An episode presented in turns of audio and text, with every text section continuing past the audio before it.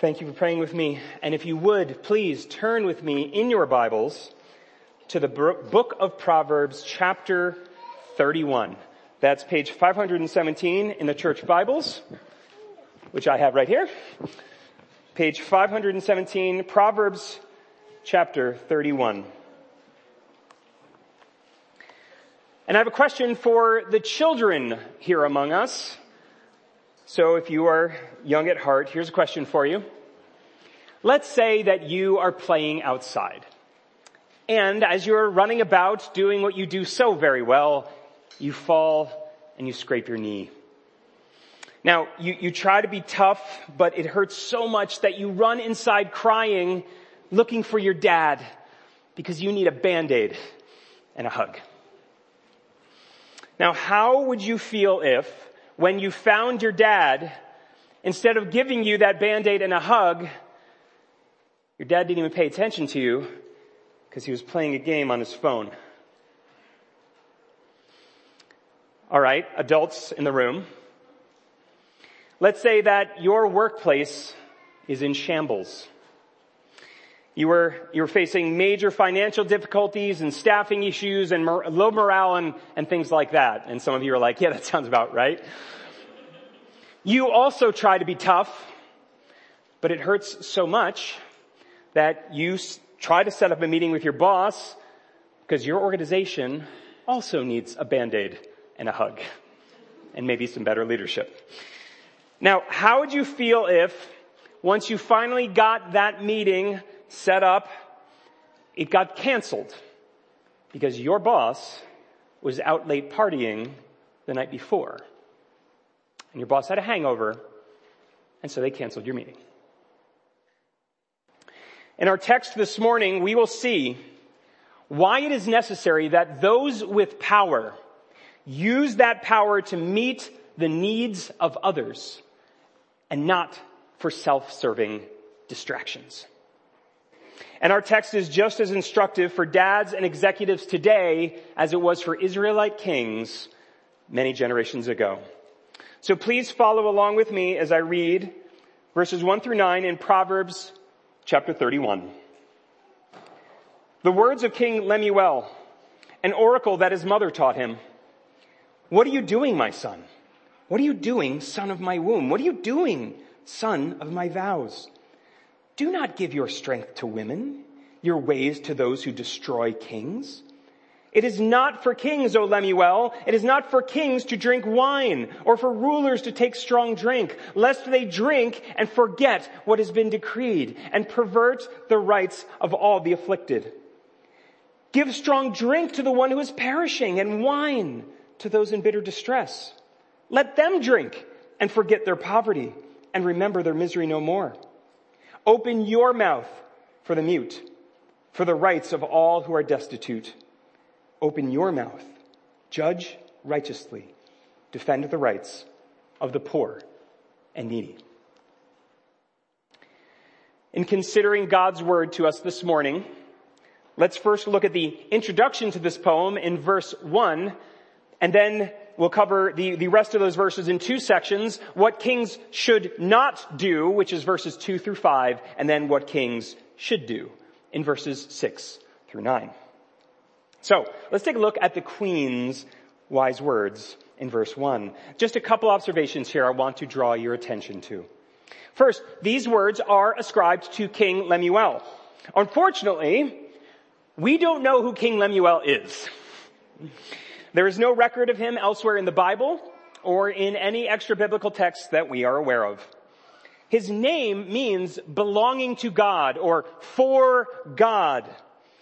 Some believe that this, this name might be a pseudonym for Solomon, but why a pseudonym would be used here and not elsewhere in Proverbs is unclear. So I, I don't put a lot of stock in that.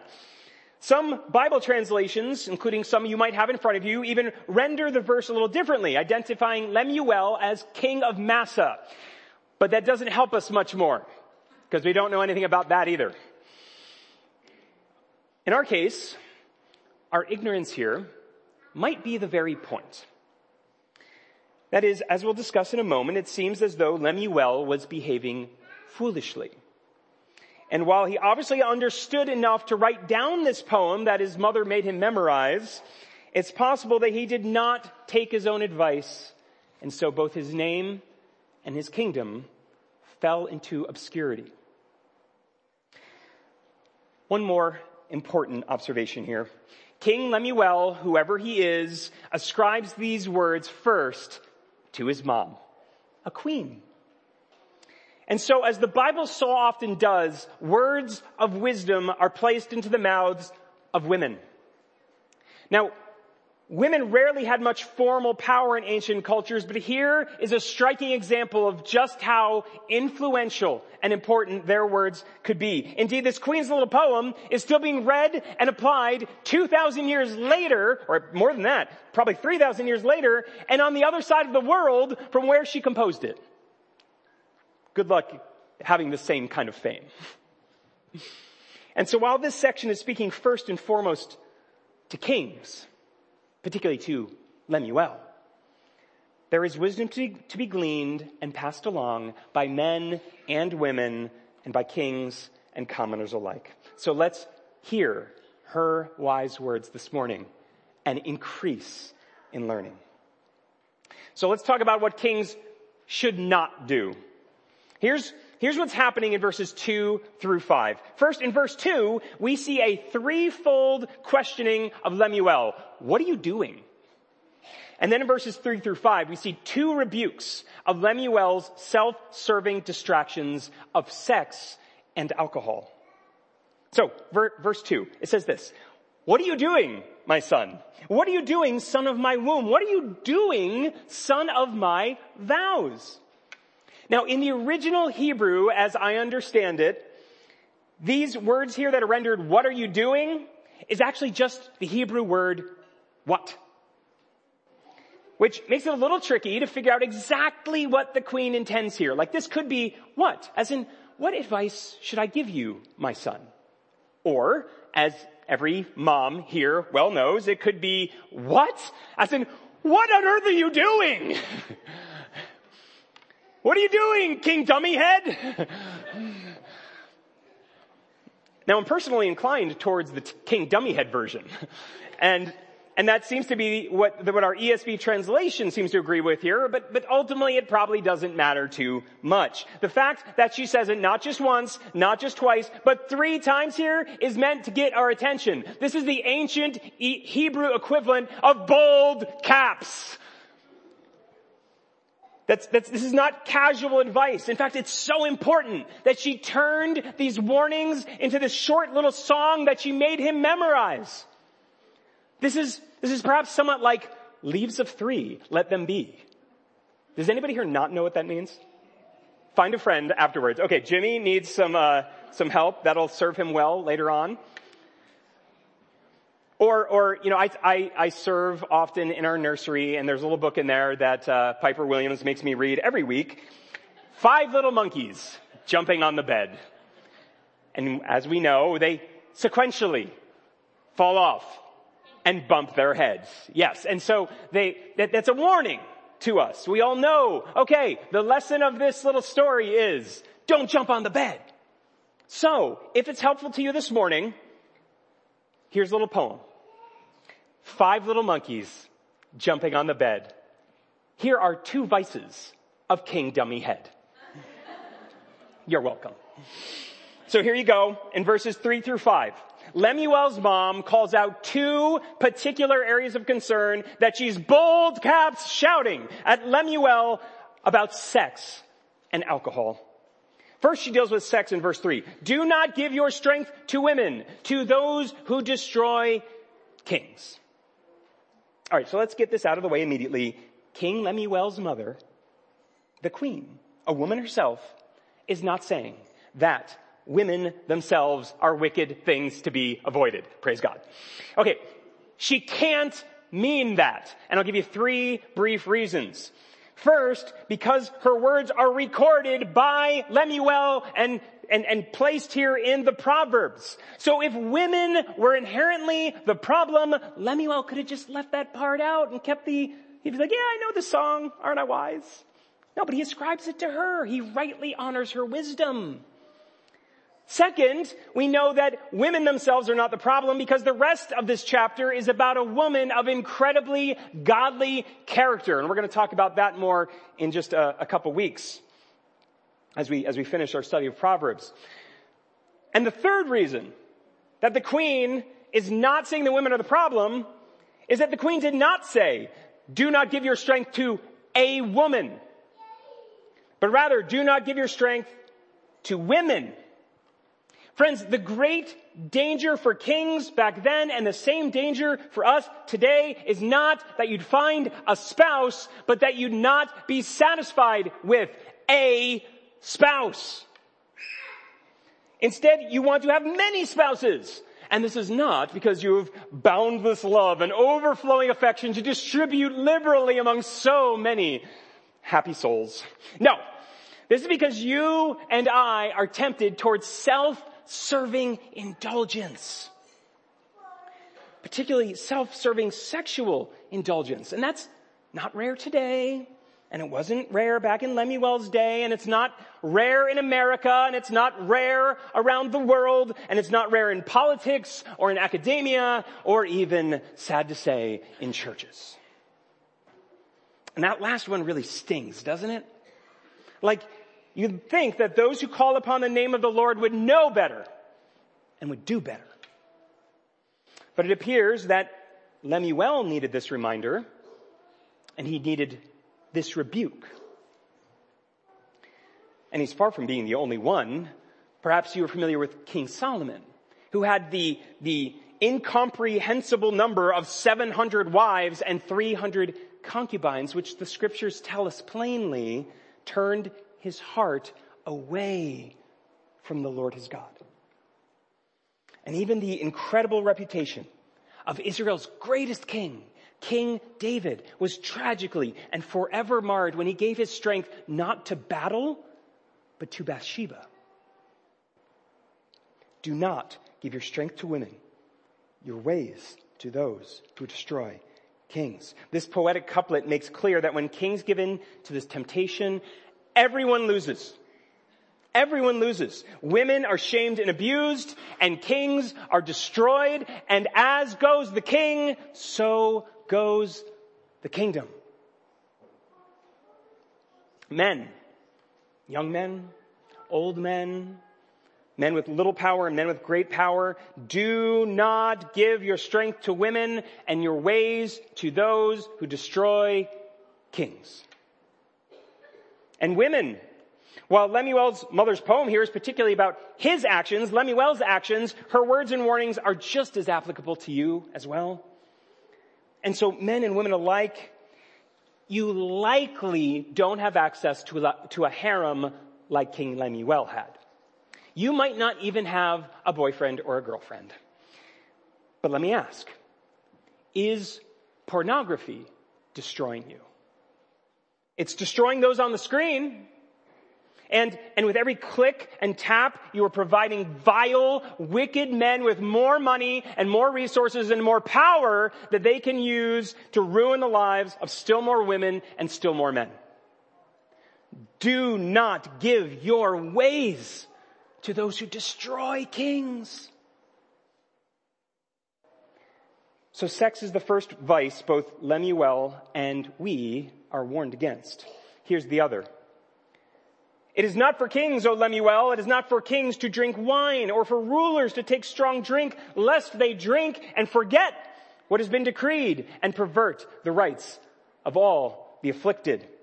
Lemuel's mother is telling us that those with power ought not drink alcohol because they'll forget why they have power in the first place. Friends, whether you're a king or a manager or a mom or a teenager, the very nature of alcohol is that it causes you to forget your purpose. Kings forget the decrees and laws and rights of their subject. Managers forget the, the needs of their employees. Moms forget the needs of their children. Teenagers forget that their families and their communities and their churches could surely use their energy and their strength and their compassion. I'm not saying that the only purpose of kings and managers and moms and teenagers are those things, But Lemuel's mom here is saying it's not less than those things, right? These words are recorded for us here because all of us are susceptible to forgetting what God would have us do with the power He's given us by drowning it with alcohol. Now let me be clear. I don't think that this poem is intended to simply create a nice little checklist for us. I'm not giving my strength to women. Check. I am not drinking to the point of forgetting. Check. Thanks, Tom. Ready to move on. No, I, rather, I think that these are simply two cases. Perhaps two of the most dangerous cases, perhaps the cases that kings are especially tempted toward, but, but these are two examples of a broader truth that all people, kings and commoners alike, are very easily drawn towards self-serving distractions while overlooking the needs of others. So yes, given the opportunity, most of us will be tempted towards sex or alcohol or both. And some here have struggled or are right now struggling with those very things. But perhaps by God's grace, that's not you. And if so, praise God. But the draw towards self-serving distractions is still there. It's lurking in other forms. So let me ask, what distracts you? In what ways do you use your power, your energy, your abilities selfishly? In our culture today, we are absolutely inundated with opportunities for such distractions. They're everywhere. We are obsessed as a culture with games. Games, like video games, card games, sports of every variety. Others of us are distracted by the news and we're just news junkies and we're constantly reading about what's new, whether it's technology or something happening in the world. You want to be the first to know. You're obsessed with politics. You want to know everything about everyone. Or, or just try reading a few articles on your phone without seeing advertisements to buy something or read something or watch something. Social media at its very core is designed to distract you.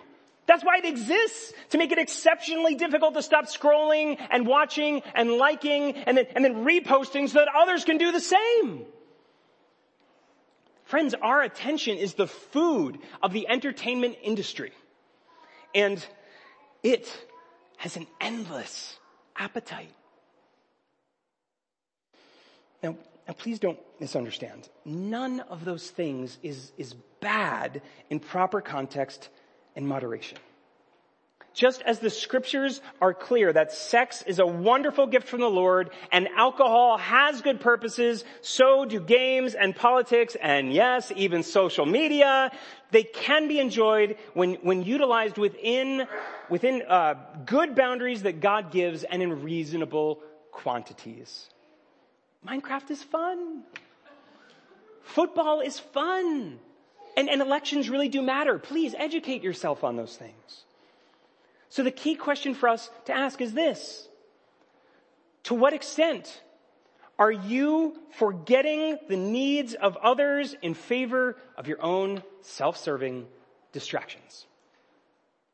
I'll say that again. To what extent are you forgetting the needs of others in favor of your own self-serving distractions? Let me offer a final warning here before moving on to the next point.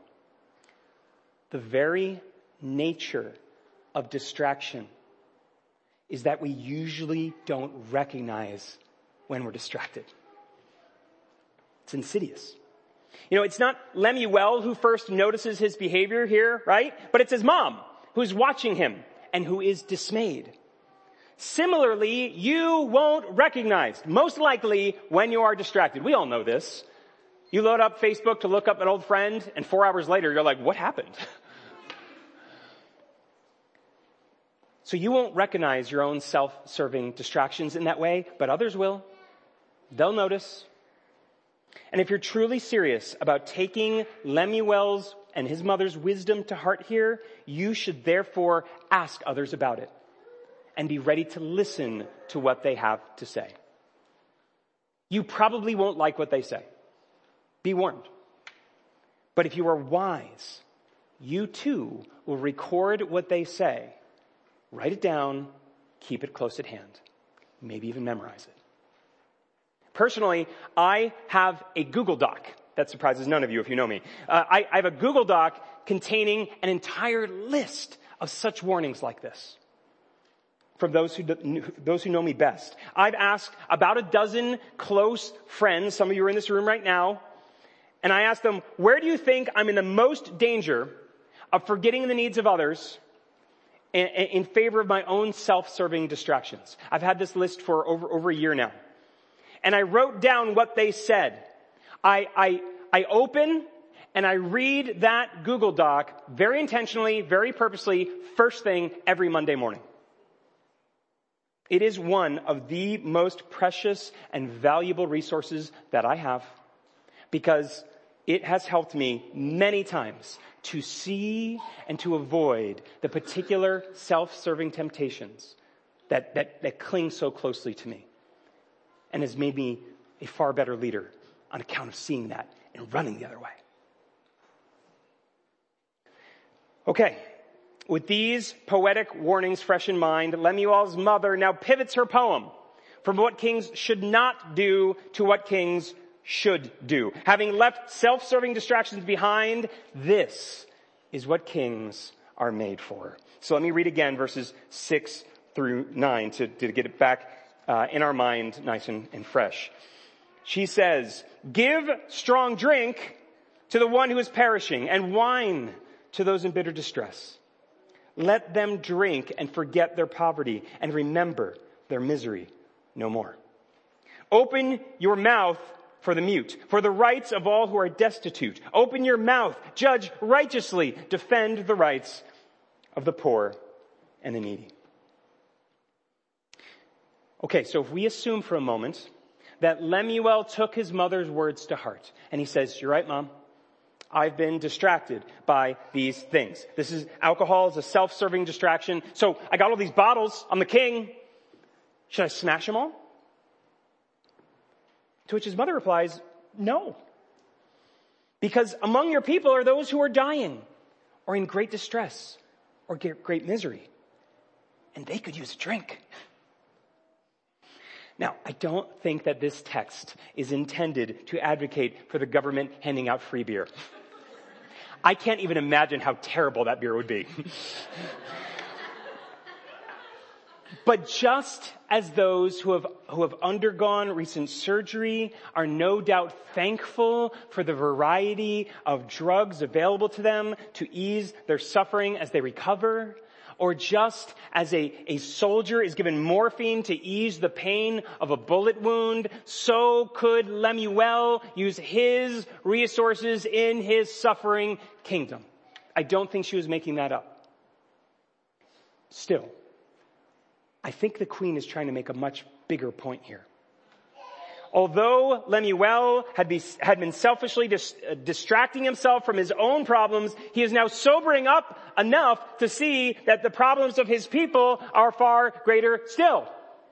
Lemuel, you think you've got problems? Your people are perishing.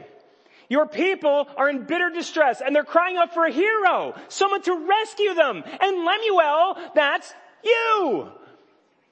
So sure, give them a drink as a quick fix. Lemuel, do it. But it's your job, O king, to fix the problems. That's why you're a king to begin with. That's why God put you there. Open your mouth, Lemuel, not to pour in alcohol. Open your mouth, Lemuel, for the mute, for those who can't open their mouths. Open your mouth, Lemuel, to uphold the rights of those you previously forgotten. Open your mouth to judge, not in selfishness, but in righteousness. Open your mouth not to take advantage of the poor and needy, but to defend them. Lemuel, you are better than this. You are made for more than this. You were created by God and established by God to meet the needs of others. That's what power is for. How do we know this?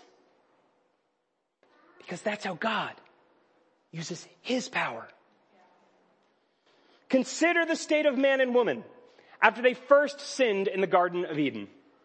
They were the very definition of poor and needy.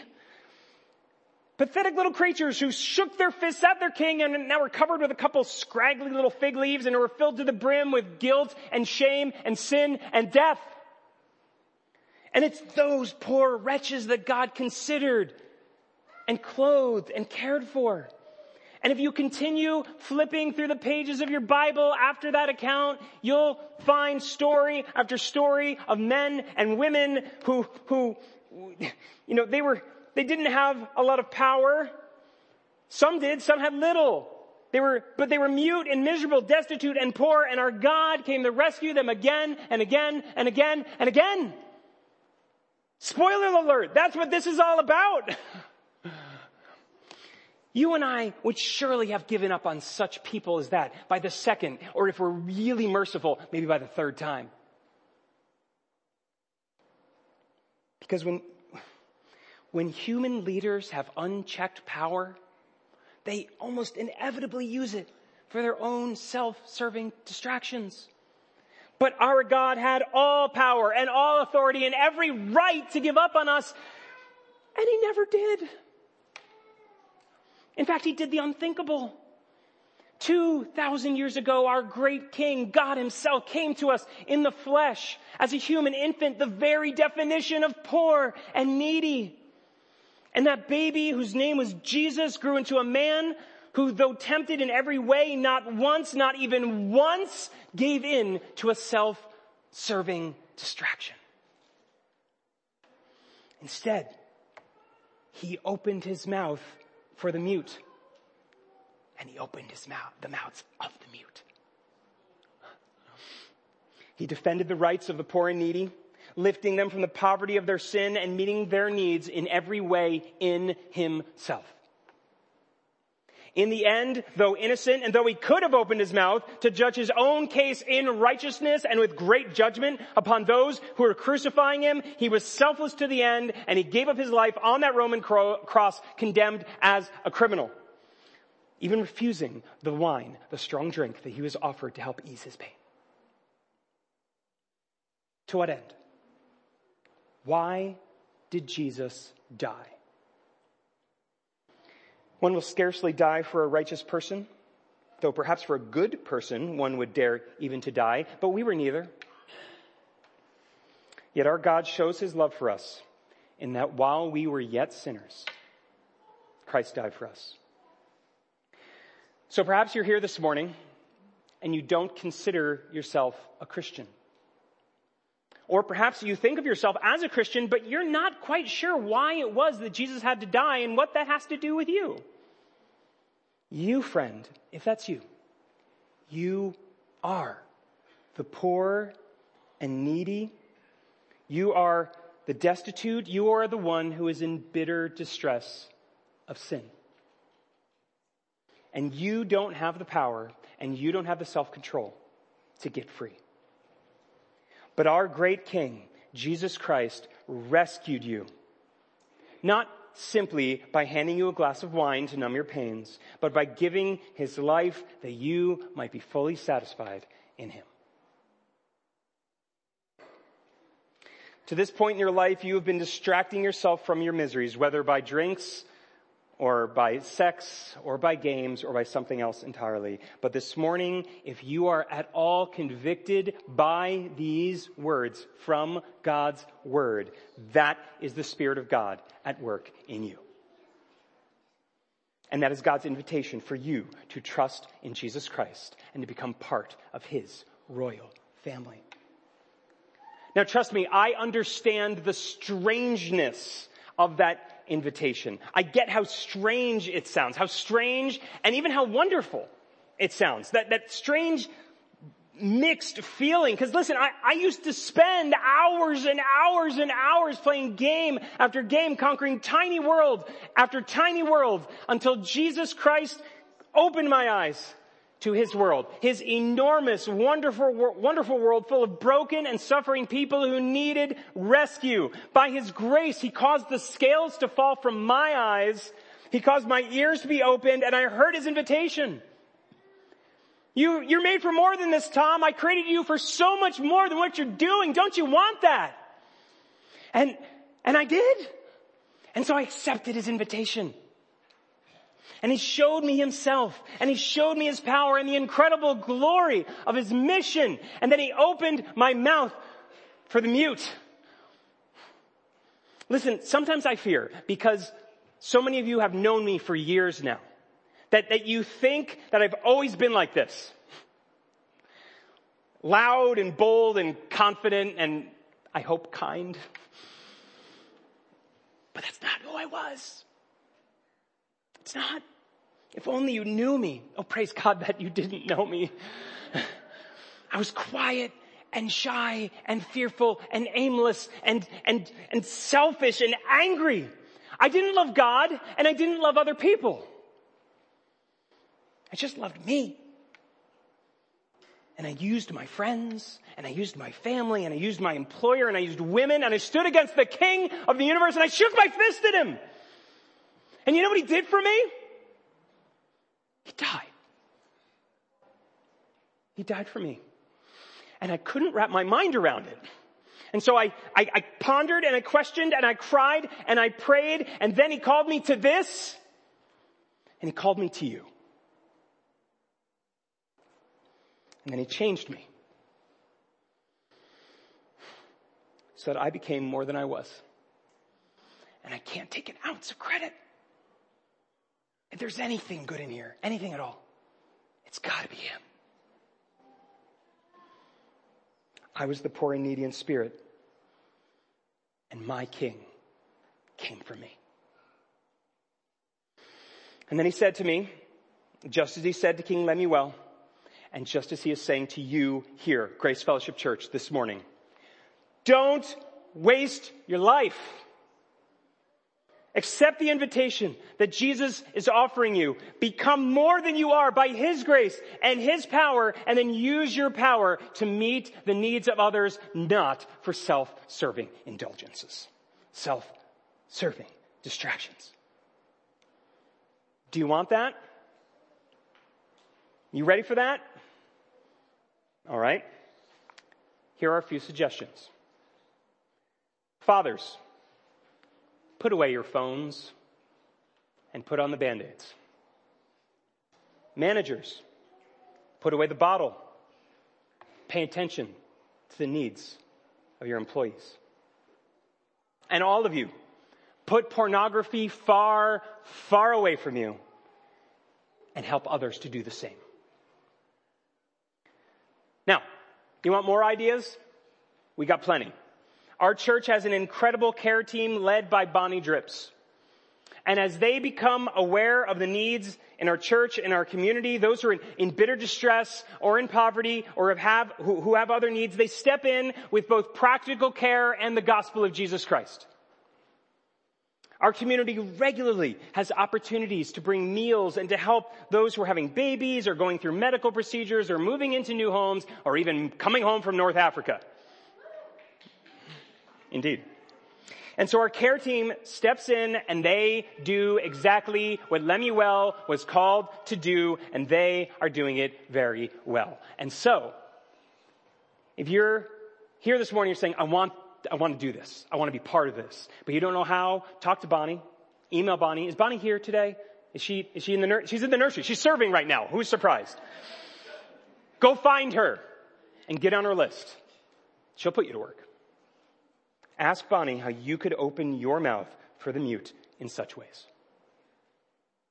Now, kids, you, you're not off the hook here. Listen, we, we have a bunch of kids here at Grace Fellowship, a bunch of them. We also have some gray heads here at Grace Fellowship. And so, so if you're in either of those categories, at least some of you may feel like, I don't have much power. How could I do this?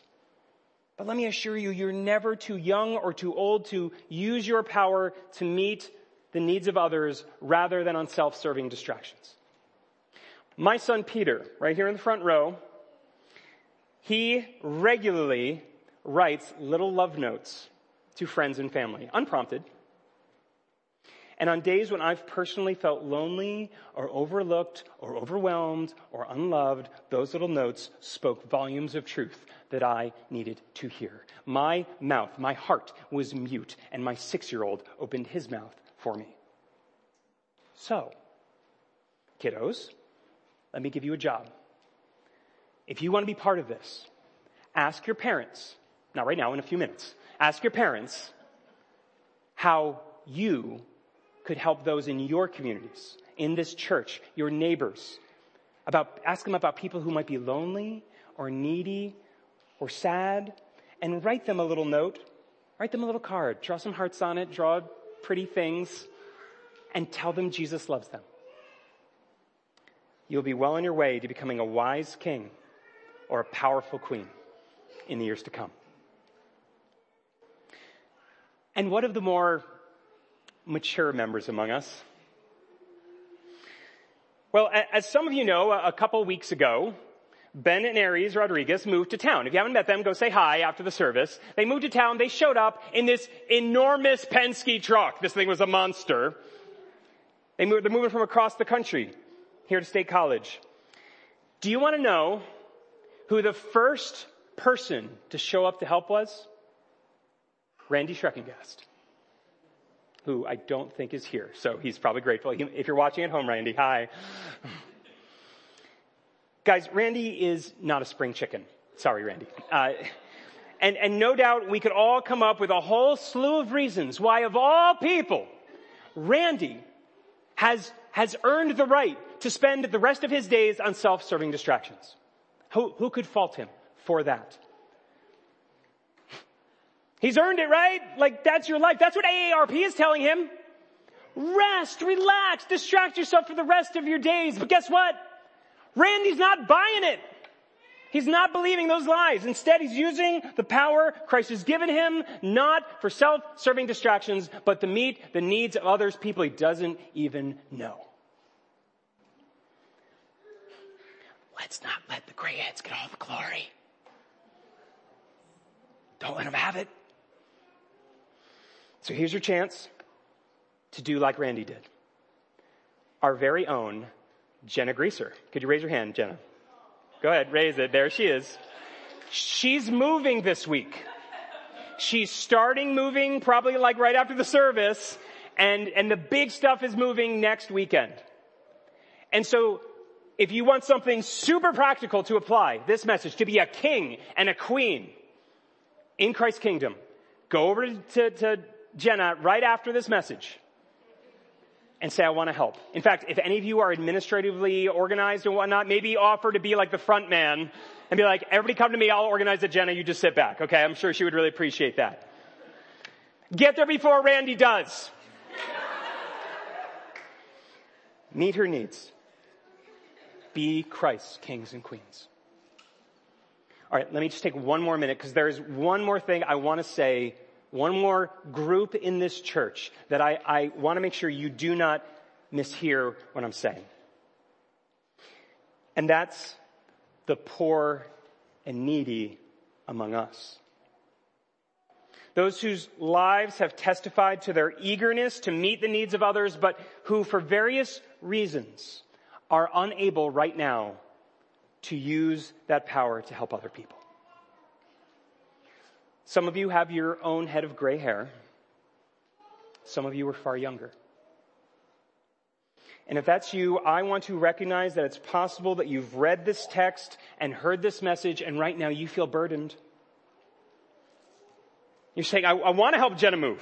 I want to serve other people, but I can't. What does that say about me? And if that's you, friend, please hear this. You are a gift to our church.